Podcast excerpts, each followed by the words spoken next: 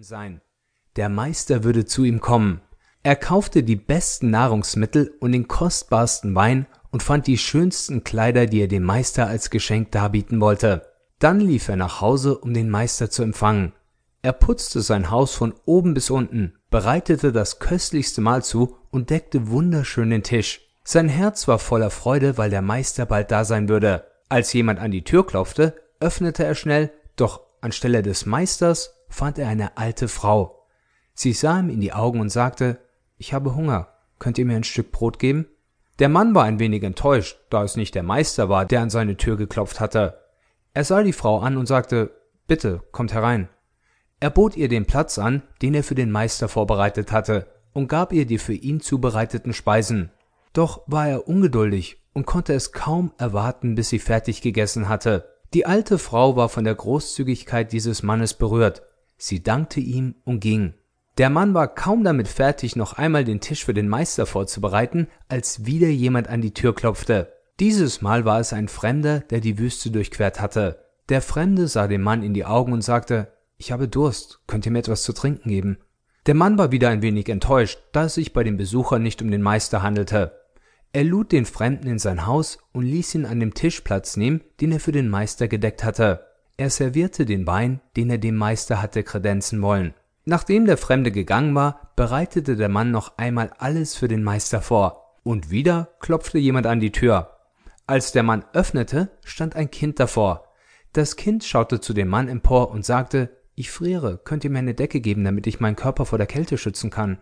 Der Mann war ein wenig enttäuscht, da es nicht der Meister war, der vor seiner Tür stand. Doch sah er in die Augen des Kindes und empfand Liebe in seinem Herzen. Schnell griff er die Kleidungsstücke, die er dem Meister hatte überreichen wollen, und streifte sie dem Kind über. Das Kind dankte ihm und ging. Noch einmal bereitete der Mann alles für den Meister vor und wartete dann auf ihn, bis es sehr spät wurde. Als er merkte, dass der Meister nicht mehr kommen würde, war er enttäuscht. Doch im nächsten Augenblick verzieh er dem Meister. Er sagte zu sich selbst, ich wusste, dass ich nicht erwarten konnte, dass der Meister in mein bescheidenes Heim kommt.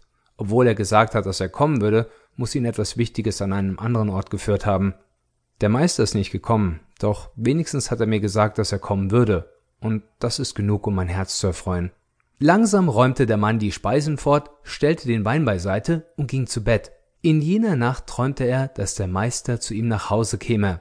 Er war glücklich, ihn zu sehen, doch wusste er nicht, dass er träumte. Meister, ihr seid gekommen. Ihr habt euer Wort gehalten. Der Meister erwiderte, Ja, ich bin hier. Doch ich war schon einmal hier. Ich hatte Hunger und du hast mein Bedürfnis nach Nahrung gestillt. Ich hatte Durst und du hast mir den Wein eingeschenkt. Ich fror und du hast mich gekleidet. Was immer du für andere tust, tust du für mich. Der Mann erwachte und sein Herz war von einem Gefühl der Glückseligkeit erfüllt, denn er verstand, was der Meister ihn gelehrt hatte. Der Meister liebt ihn so sehr, dass er ihm drei Menschen gesandt hatte, um ihm die wichtigsten aller Lektionen zu erteilen. Der Meister lebt in jedem Menschen.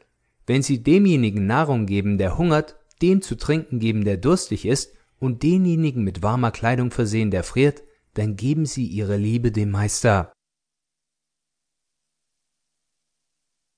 Der verwundete Geist Vielleicht haben Sie noch nie darüber nachgedacht, doch auf die eine oder andere Weise sind wir alle Meister. Wir sind Meister, weil wir die Macht haben, unser eigenes Leben zu erschaffen und zu gestalten. Ebenso wie Kulturen und Religionen überall auf der Welt die unglaublichsten Mythologien erschaffen, erschaffen wir unsere eigenen. Unsere persönliche Mythologie ist bevölkert von Helden und Bösewichtern, Kitteln und Dämonen, Herrschern und Untertanen.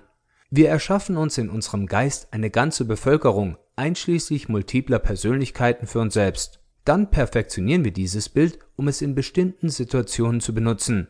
Wir werden zu Künstlern im Zurschaustellen und Projizieren unseres Bildes und wir meistern, was immer wir zu sein glauben.